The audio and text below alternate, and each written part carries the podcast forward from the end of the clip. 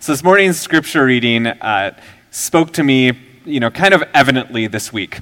Uh, Hudson and Grayson, over the past, uh, over the pandemic, one of the hobbies that they've picked up is surfing, and so we got new surfboards for uh, their like Christmas or not Christmas gift for their birthday gifts uh, back in like October, November time, and you know, and so they've been having some uh, like watching the World Surf League online and doing different things, and so they're exploring this whole new world that they didn't really know before. And for Christmas, uh, Hudson had gotten a, a couple Vans T-shirts. And so, if you're not familiar, Vans is a skateboarding company, but they also dabble in um, surfing, but they mostly do attire and other things like that. And so, I, I was trying to explain to Hudson how a skateboard company uh, could also be a surf company. And um, all of a sudden, I had this like mind blowing moment because I told the kids, I go, you know, but guys, you know, Vans is in all sorts of other like areas, right? They also make like snowboarding boots, and they're like, really? It does? And I go, yeah. And actually, up in the attic, Dad has a snowboard from when I was, you know, living in uh, mainland in California, and we would go up into Big Bear and the Mammoth and other places. And I have my snowboard, and it's up there, and I have Vans boots, and they're like, wait you have a snowboard and it's here in Hawaii. Why do you have a snowboard? And I was like, well, you know, we didn't want to go back somewhere else to get a board when we wanted to go to the mountains, so we thought maybe we would just bring it here. Of course, over the past four and a half years that we've been in Hawaii, we have never used that snowboard at all. And in fact, before that, I wasn't using that snowboard either. I'd got it in high school and I'd saved up all sorts of money to like get like the fancy boots and the fancy bindings, which are what like what you strap your feet into. But more recently, I was living in Japan, and there I didn't bring my board with me, and I was borrowing a friend's who happened to be a professional snowboarder. So I hadn't taken this board out of the bag in, seven years easily. But we've moved it around from house to house to house, and even all the way from North Carolina to Hawaii. And I took it out, and I'm like, oh, this is going to be awesome. The kids are going to be mind blown. They're going to be able to put on my boots and bindings, and they're going to play around with this snowboard take it out of the bag, and literally, I try to open up the binding to get a boot in, and crack. it's just the plastic was so brittle from moving from all of these years that like literally all of a sudden it just started to fall apart.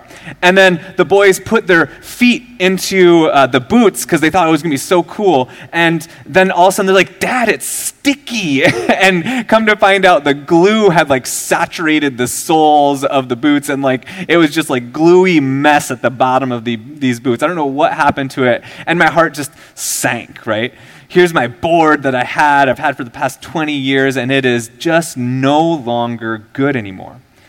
And this whole week I've been thinking about stuff and I've been thinking about, you know, having sustained pace. And, you know, here's a perfect example of Jesus' words, right? Do not store up where moth and rust will destroy. Those of you who have been in Hawaii your whole lives, maybe you kind of look over this reality, but those of you who have moved to Hawaii and been here for more than a year know that Hawaii and the elements does something to your stuff like no other place. We have, uh, you know, picture frames that are pewter, and, you know, those are totally rusted out now. And, you know, there's just all these things that Hawaii and the elements just like, you know, just wreak havoc on the stuff that we have. But the thing is, is that I think that, you know, we have a tendency, right? to move stuff and to pack stuff and to lodge stuff. And so if you have been in Hawaii for your whole life, you know, one of the things I've noticed in Hawaii and being in various homes is that we accumulate a lot of stuff here.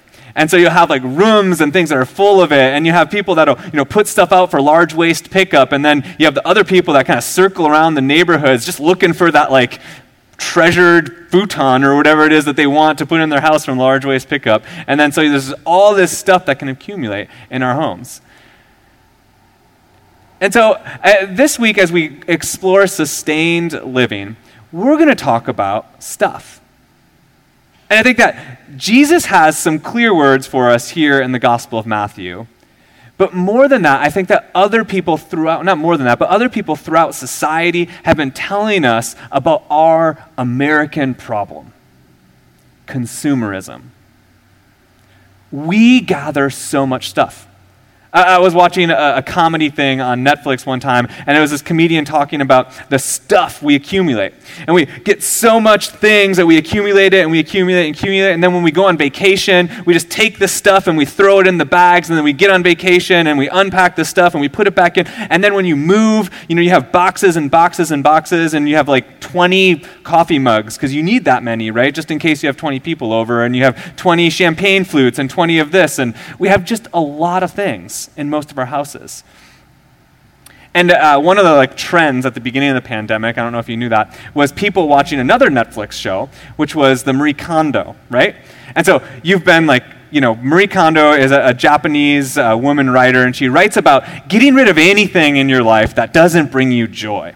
And talking about like neatly packaging, like even like your socks in your drawers and stuff like that. So when you open it up, it feels zen and just like opens you up and frees you up. And she's not the only one that's been talking about this. I've, i was listening to a, a sermon series uh, by Andy Stanley, who's the pastor um, at North Point Church in Atlanta, Georgia. And he had a sermon about declutter. And he, ta- he showed an image of a closet, which is kind of like most of our closets. And then he showed an image of a, a neatly organized Marie Kondo closet. And he talked about how there is psychological like processes in us that goes through decision fatigue when we see so many choices so cluttered in a closet.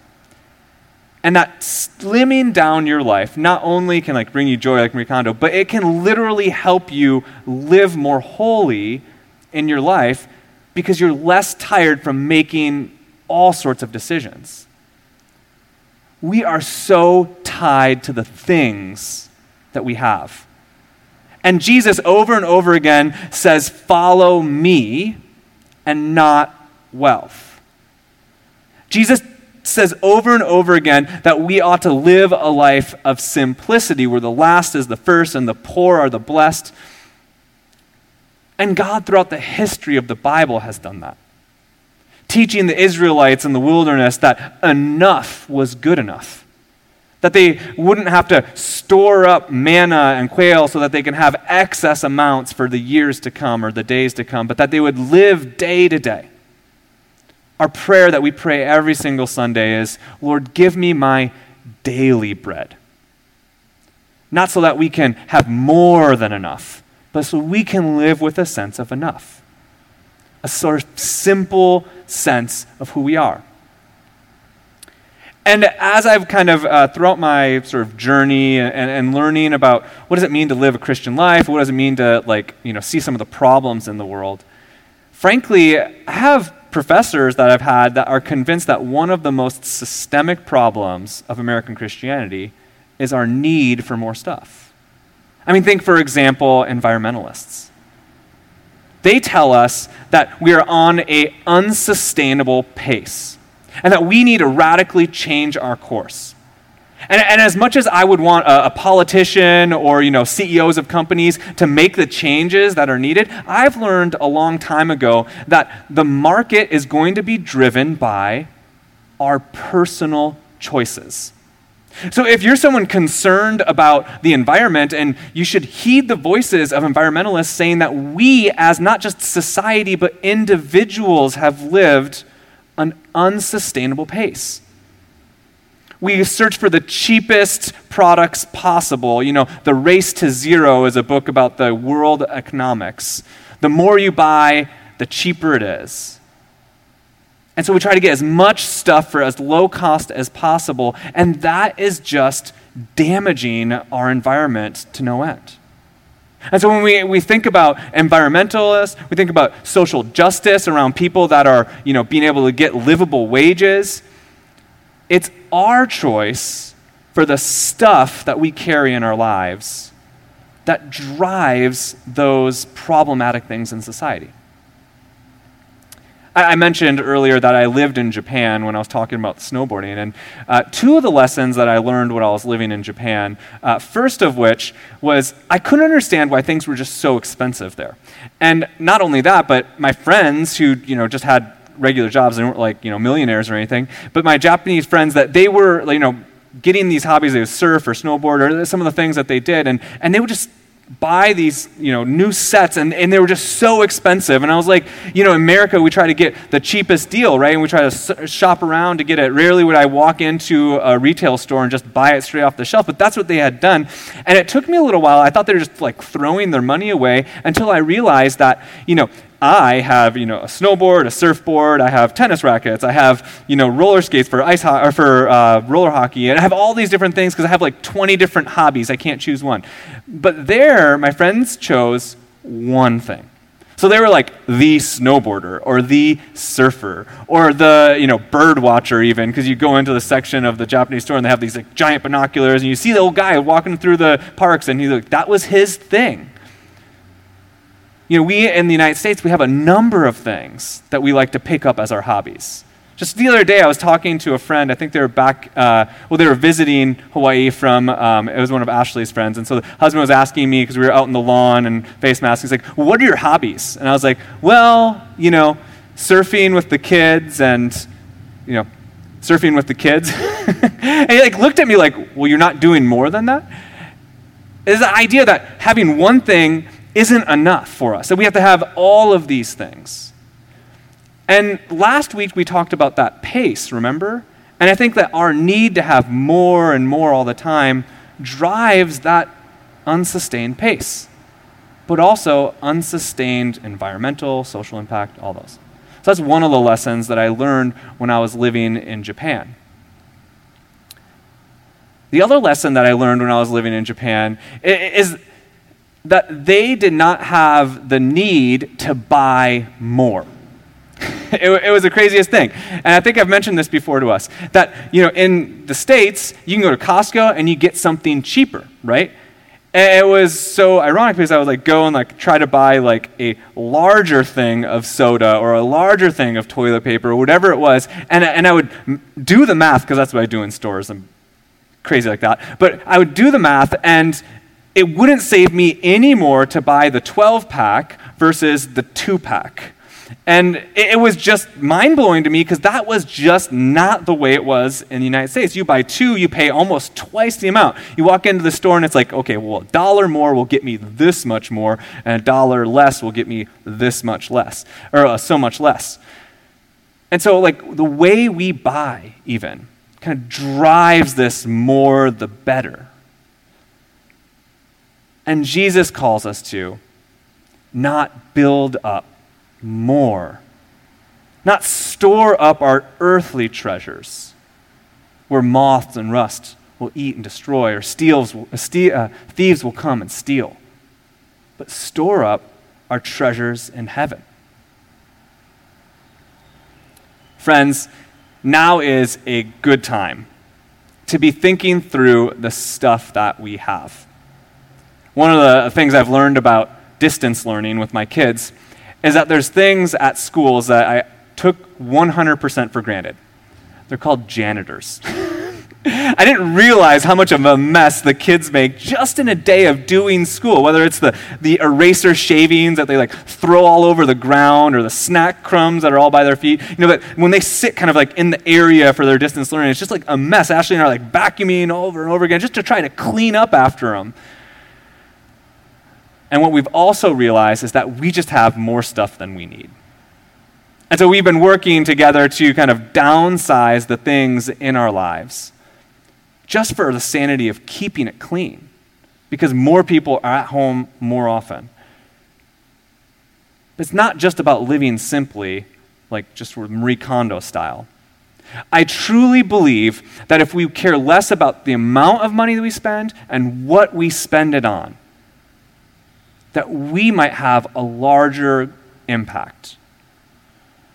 You know, we're in partnership with uh, uh, Tandana Foundation, and a woman that we have as a church uh, sponsored with a scholarship to go to business school. Well, she creates like fabrics, and she creates uh, uh, sort of these like um, indigo dye type stuff, and they're they're really awesome. But you know, sometimes to go through the hassle of working with an individual and sending them over to us, sometimes they might cost a little bit more. But the thing is, is that it could go directly to someone that needs the support, directly to that relationship. Shopping uh, at a farmer's market surely sometimes will spend more money than going to the grocery stores, but supporting our local farmers does less, one supports local economy, but it also creates less of an environmental impact of shipping our food all across the globe where, you know, our pork comes from China and, you know, the vegetables come from, you know, wherever. Living locally, knowing where your products come from buying less. These are ways in which we can live out our faith. Live out a faith that lives more simply.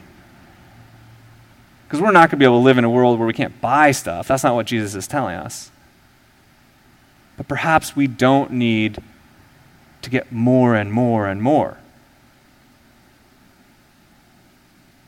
Perhaps we can live a bit more simply. And you can talk to friends that are doing work in plastics, they're doing work in all sorts of things. And honestly, one of the things is the habit of consumption. So I don't know if it's just not buying something this week, other than food. I don't know what it is for you, or maybe it's downsizing. But how might you live more simply so that we might simply live? How might we be conscious of where our products come from and who's making them? So, a decision between buying five of one and one of the other might not be just about economics, but about supporting those who create those goods. In our everyday life, we can change our practices, we can change our purchasing habits, we can live into Jesus' call to live more simply. We can seek out justice. We can do so much through our regular habits and just really looking at how we consume. So I want to challenge you this week. Take something. Declutter, make life easier. Think about where you're getting your things. Maybe not buy something. Something to live into this invitation that Jesus calls us to. Just don't store up stuff where moth and rust will destroy. I invite you to pray with me.